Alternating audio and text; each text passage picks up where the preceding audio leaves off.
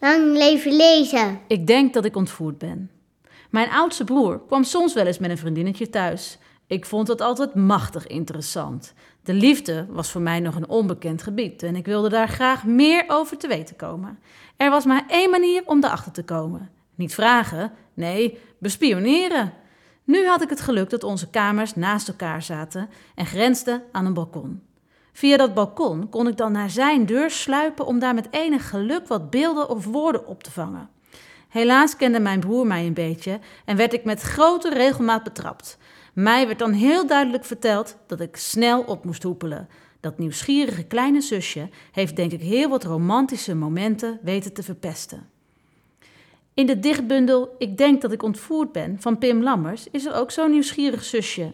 In het gedicht Gesmak neemt haar grote zus voor het eerste jongen mee. En ook de ik-persoon uit het verhaal is razend nieuwsgierig. Ze bedenkt een manier om haar zus en lief in actie te kunnen zien. Maar helaas loopt dat niet af zoals ze zelf in gedachten heeft. Gesmak.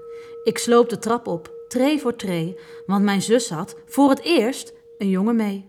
Haar deur was dicht, ik kon niets zien, maar ineens had ik een slim idee, dacht ik toen. Haar raam stond op een kier, ik hoorde ze al smak, smak, smak, smak. Ik kroop verder, wilde het zien, maar smak! Ik viel van het dak. In deze dichtbundel leer je niet één persoon heel goed kennen, maar een heleboel personen, zoals broers, zussen, ouders, ooms, tantes, oma's, opa's, ex-vriendjes en ex-vriendinnetjes, geliefden, buurmannen, juffen, meesters, iedereen is aanwezig. En dat is het fijne van dichtbundels. Kleine verhaaltjes met een begin en een eind, die je aan het lachen maken of soms zelfs aan het huilen kunnen maken. Kalender. Mama pakt de kalender uit de wc. Daarop staan in pen de verjaardagen van alle mensen die ik ken.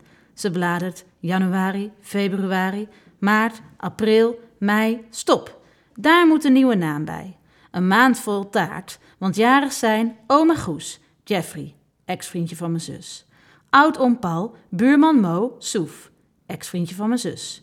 Meester Koen, Mick, ex-vriendje van mijn zus. Wil, collega van mama. Corné, collega van papa. Papa zelf en Dean, ex-vriendje van mijn zus. Mama schrijft nu Julian erbij, het nieuwste vriendje van mijn zus. Met potlood dus. Klaar.